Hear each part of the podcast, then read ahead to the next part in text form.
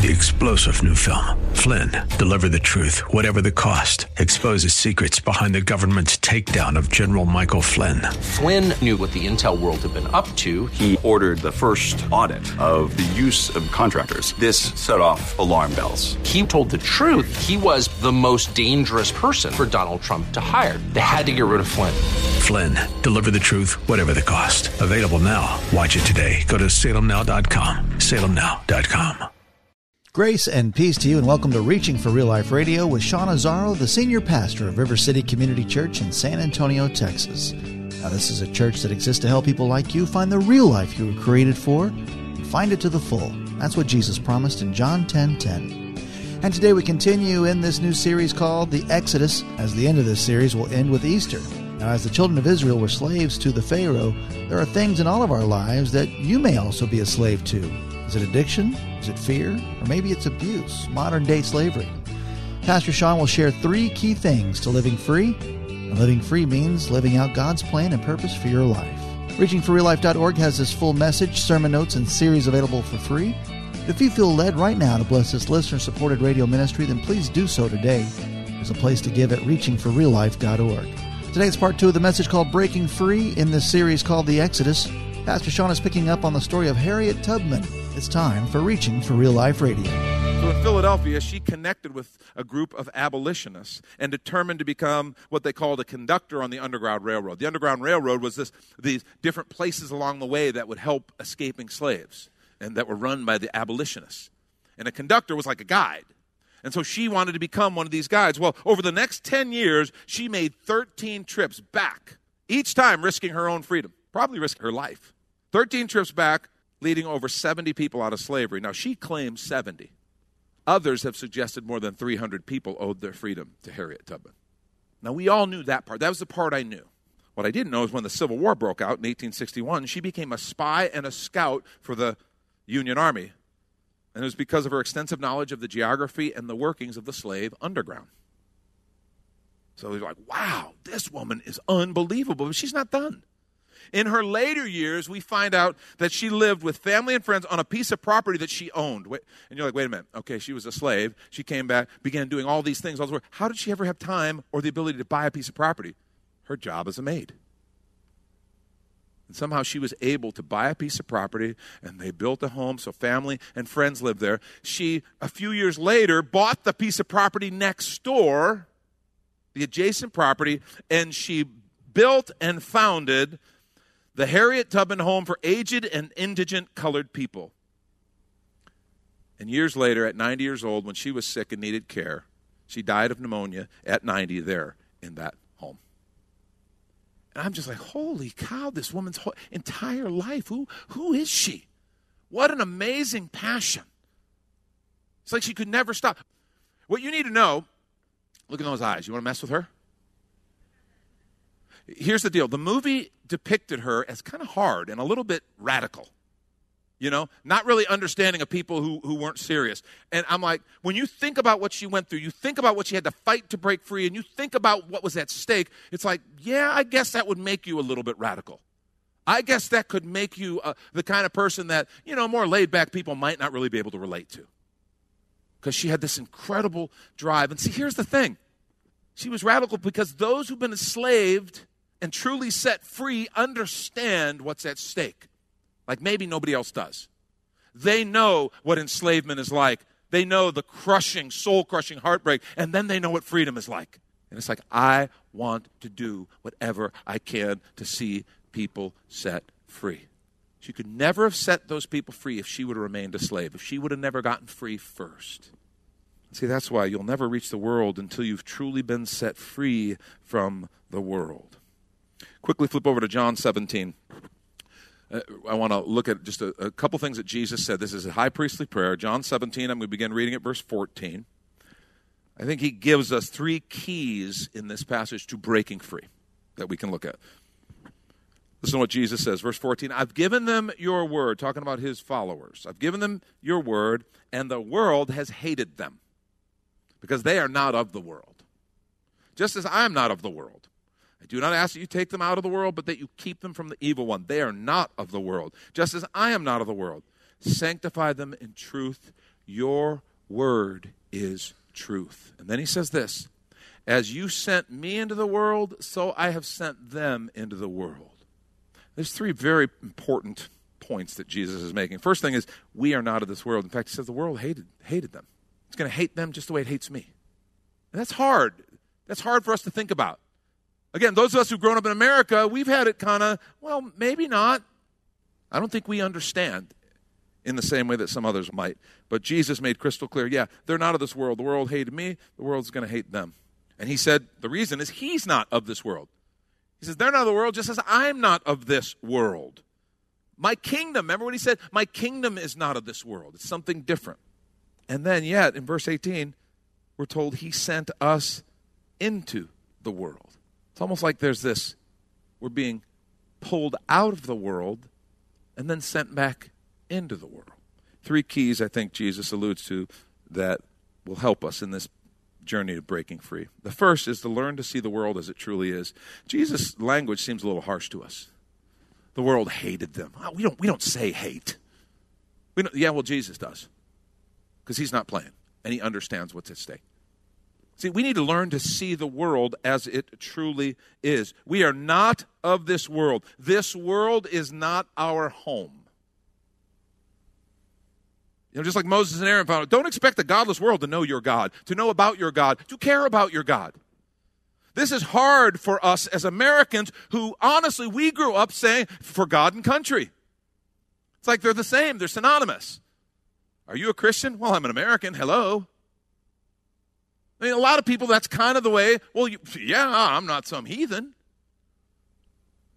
Didn't mean I'm a Christ follower. It meant, no, of course, I'm a mem- member of such and such church down on the corner, and, you know, I stand for the Pledge of Allegiance. I put my hand over my heart. I remove my hat for God and country. That statement would seem ridiculous to most people throughout church history. They're like, what? How, how do you do that? Because they understood the world as it is. They saw, wait a minute, this gospel that Jesus taught, this walk that Jesus walked that he's called us to, the world doesn't get that or like that, and the world doesn't accept that. The world will hate you for that. If you walk and follow Jesus, they don't get that, they don't understand that. And, and I think sometimes because of our setting, we've kind of been able to enjoy a foot in both kind of camps. And it just doesn't work that way. Doesn't work that way. Don't expect a disobedient world to make obedience easier. When you begin to say, I'm going to follow Jesus, God's called me to do something, I'm going to really live my life for Christ, and I'm going to live like Jesus because He's filled me with the Spirit, He's forgiven me my sins, and I'm following Jesus. Don't expect the disobedient world to go, oh, well, let me hold the door for you. It doesn't work that way. And I think when we look at the world, don't ever underestimate the pride and rebellion in the human heart. I mean, if you're honest and you've ever had, come to the place of repentance as a follower of Jesus Christ, you know the pride and rebellion in your heart. Well, don't ever underestimate the pride and rebellion in the heart of the whole world. Ten plagues Pharaoh endured. What a, what a picture of the pride and the carnal nature. And, and Exodus 7 3, remember when it talked about the hardening of Pharaoh's heart? The question I have is Did God miraculously do something to Pharaoh's heart that changed him, that he wouldn't have ordinarily done? Or did he simply make a demand that activated the rebellion in Pharaoh's heart? When God said, I'll harden his heart, was he saying, I'm going to take action and change Pharaoh's heart so he will not respond? Or did God know, my command, my demands on Pharaoh will activate the rebellion in his heart and he will rise up and resist me. Because what's interesting is in Exodus 8:14 and 9:34 we're told that Pharaoh hardened his heart and even said that he sinned in that so he's responsible for it.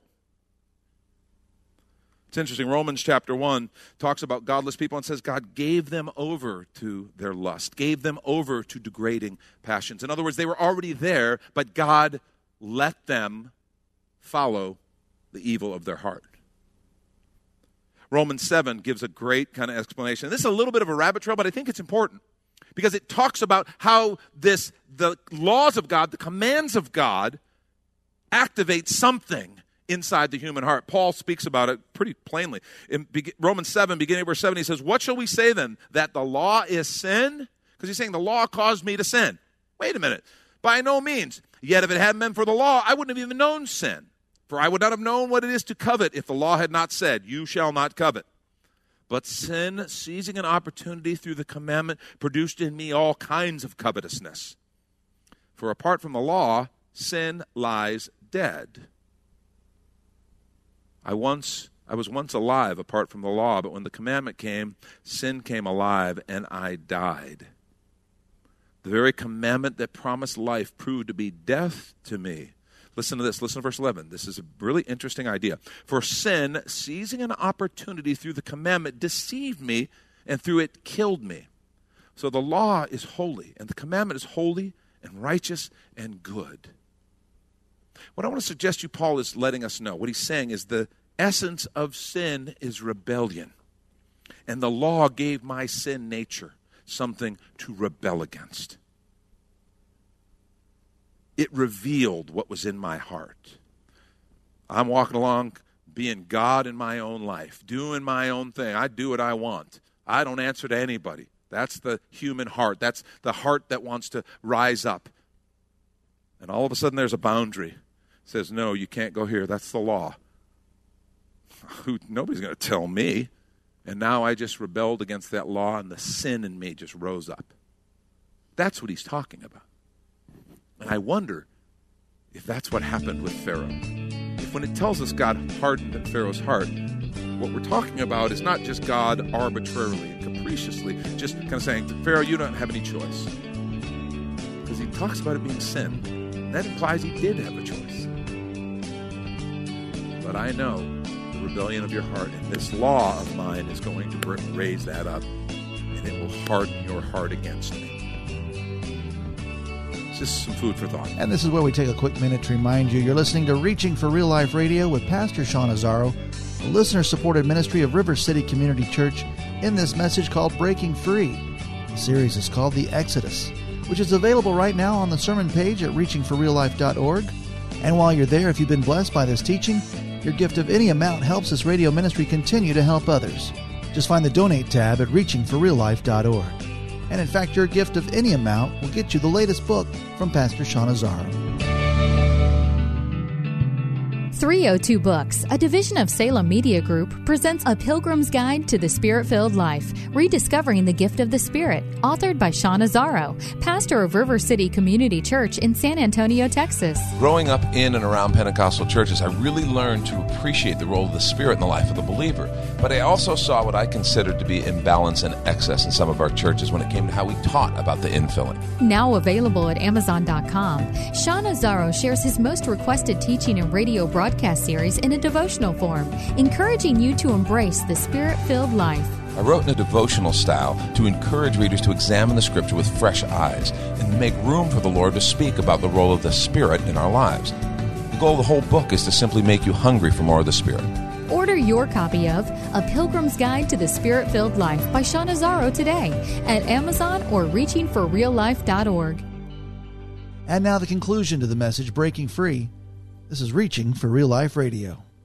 You'll never reach the world until you've truly been set free from the world. In this world, we got to understand how anti-Christ this world and its systems are. So the first thing is learn to see the world as it truly is. Second thing is decide to leave that world by following a new king and living for a new kingdom. Decide to leave by following a new king and living for a new kingdom. You can't kind of leave. Okay? You can't sort of leave. Well, I sort of want to leave the world, the world systems. I sort of want to follow Jesus in his way, but I kind of want to do this too. So, so I'll just kind of keep my, my foot on both sides of the fence. It doesn't work that way. We have to decide as followers of Jesus Christ, it means I'm following a new king. I'm living for a new kingdom. Remember what Jesus said? I'm not of this world in John 17. He said, I'm not of this world. He, in another place, he said, My kingdom is not of this world. What that means is all of a sudden I'm born into a new family. I have people who now I share spiritual DNA with. I'm born into a new culture, new understandings, new values, new rules, and new norms. Because I'm now under a new king. I'm following a new king. I'm part of a new kingdom. Everything is different. And this is hard for us. See, follow Jesus. And that means no compromise. I don't get to follow Jesus and, no, I follow Jesus. And I'm telling you, this is the part where, for those of us who are Americans in the American church right now, we are struggling because we have kind of convinced ourselves for many years that we didn't have to make this choice. And, and really, on an overt kind of fundamental level, we kind of didn't. We could be an American in good standing and accepted and, you know, successful and all those things and be a Christian. There was no negative ramifications of that. And we did have this God and country thing, and they kind of went together. Well, as we as that has changed, I mean, it's changed unbelievably. Think about the last 10 years, how much has changed. As that has changed, we're struggling. You know, there used to be political groups called the moral majority or the religious right and and through legislation through getting politicians elected we could kind of keep some of our values and some of our morals at the center of our nation and you got to understand something. I am grateful to have been born in America. I am grateful for this nation. That being said, things are changing at an unbelievably rapid pace. Stop and think about our sexual ethics that the Bible teaches us about healthy family. You know, sexuality is so important because it's the gift God gave us to share in His creative nature. That's why it's called procreation. We get to share, we get to help be involved. A man and a woman together get to help be involved in bringing people into the world. What an amazing privilege. What a gift. And God designed that to be between a man and a woman. He designed it so that those children would be raised in a healthy environment with, with healthy role models of, of ma- male Christlikeness and female Christlikeness so that they, boys or girls would know what they'd have a role model. They know what it's supposed to look like and they would have every opportunity to make that choice to follow Jesus themselves. That was his design. What I just said is considered hate speech, illegal, bigoted, and dangerous by a whole lot of people. Max Lucado was asked to speak at the National Cathedral. He's Max Lucado. Max Lucado, right? He was asked to speak at the National, National Cathedral. Have you ever heard Max Lucado speak? Is there a nicer person on the planet? I mean, you know, m- maybe Jim Phillips, I don't know. But, but Jim can really be acidic sometimes. So, no, not Jim. Mark's very nice. But Max, I think Max is right up there. He's kind. Well, turns out 10 years ago, in talking about biblical sexual ethics, he said some things that members of the LGBTQ plus community found offensive. And so they wanted him canceled. They didn't want him to speak at the National Cathedral. They wanted an apology. And it's like, what, Max Lucado? I mean, I've listened to that guy a lot. I've talked to him. I've met with Max. He is a neat, neat guy. He's so gentle. It's like, dude, if that guy's offensive, what chance do I have? Zero. Zero. Thank you, Christina. Say, no, you have zero chance. Maybe negative chance.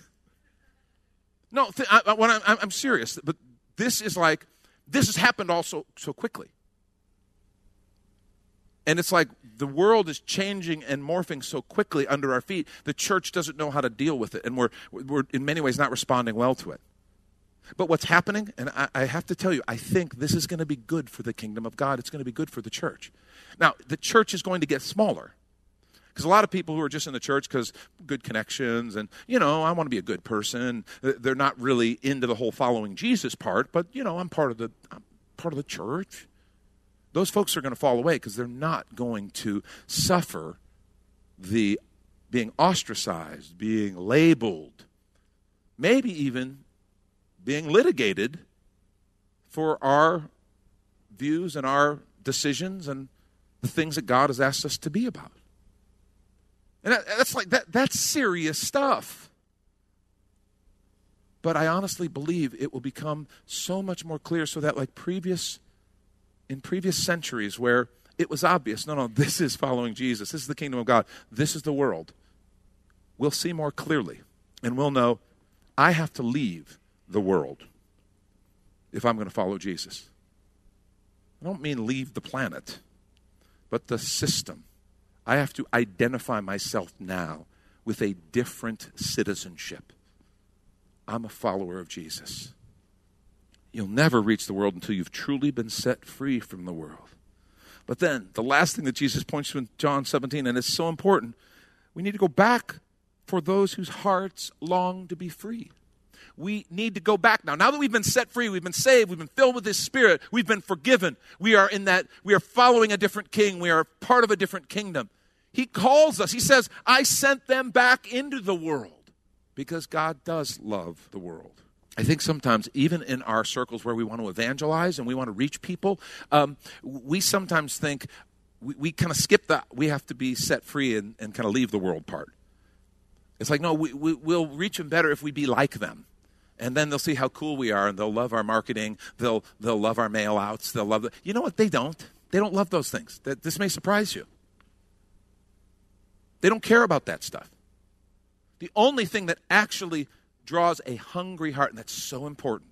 That hungry heart is when they see, when they themselves have come to understand, I don't want to live like this anymore. God created me for something more. And they're hungry for that something more. And they see something in you or I. They see the power of God in the life of a believer.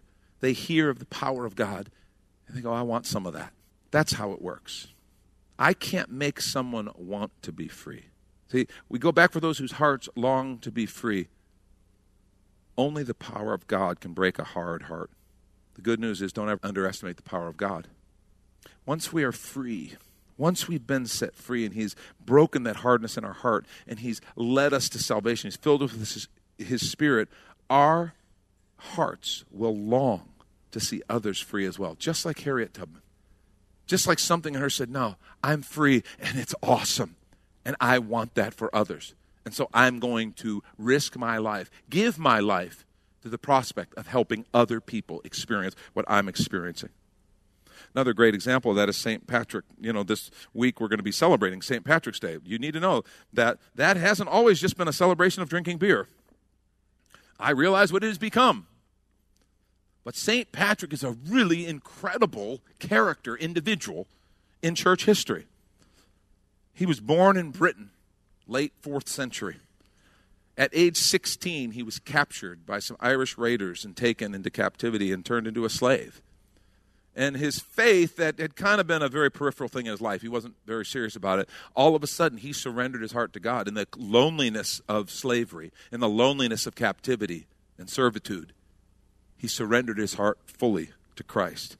And what's interesting is God began to give him, you hear him write about, God began to give him a passion and a heart to reach his captors. So much so that God also in a dream told him, You are going to escape and go back to Britain. Six years later, six years after he was captured, he did. Uh, just crazy story of how God did that and how he escaped, went back home, and he became a priest. And what's interesting, he'd missed some of the prime years of learning, some of the prime years. And so he was always a little bit self conscious about his, he didn't read the Latin and the other languages as well as the other priests. He wasn't as eloquent. But yet he had this passion for Ireland. And he had another dream. It was as though an Irishman was calling him, calling out to him. And so he told the church leaders he wanted to go to Ireland. Now they're thinking he's going to go and there's a few little Christians there in Ireland and he's going to go and just have a little church with those Christians and that's what they do. That's what a priest does. That was never his thought or his intention. They send him back to do something that they never would have signed off on. Patrick of Ireland baptized thousands of people, established, I don't even know how many monasteries and abbeys so that when he died, Thomas Cahill, historian, tells us that after Patrick's death and generations afterwards, as the mainland of Europe fell into the Dark Ages, and much of the religious learning, much of even literature, even the Greek and Roman and classic Western literature was lost, that, that had been preserved by these little Irish monks in their little Christian enclaves in Ireland. And eventually, as the mainland of Britain entered into the Dark Ages as the Roman Empire kind of crumbled. These monks went and began evangelizing, and they also brought so much of the classic literature and so much of Western civilization with them. All because Patrick had a heart to see Christ brought to his captors, not fellow slaves, but to the people who had captured him. That is the passion for the gospel that God wants us to have. Here's my question He longed to see his Irish captors set free. Who do you long to see set free? See, we got to understand we have to be we have to break free from this world. We're still in it, but we're not of it at all. We are of a different king and a different kingdom. But as you now, as Jesus sends you, who do you long to see set free? I have people that I know who are far from God. And there are some whose hearts are hard and they have no interest in Him. But there are others, maybe there's something there. And that's where I'm going to focus my heart, my prayer. I pray for all, anybody. But I look for that, that thing that says, I want something more. That is Pastor Sean Azzaro. You've been listening to Reaching for Real Life Radio. And if you'd like to hear this full message in the series called The Exodus, it's available right now on demand at reachingforreallife.org. And we'd also love to hear from you on our Contact Us page. Or even better, your financial gift helps this radio ministry continue. Find the donate tab at reachingforreallife.org. But of course, you're invited to visit and join us at River City Community Church, located on Lookout Road right behind Retama Park, right next to the Real Life Amphitheater. If you'd like to call the church, the number is 210 490 5262. As Reaching for Real Life Radio is a service of River City Community Church. We hope you join us again next time as you travel the road to real life. Three star general Michael J. Flynn, head of the Pentagon Intelligence Agency, knew all the government's dirty secrets. He was one of the most respected generals in the military. Flynn knew what the intel world had been up to, he understood its funding. He ordered the first audit of the use of contractors. This set off alarm bells.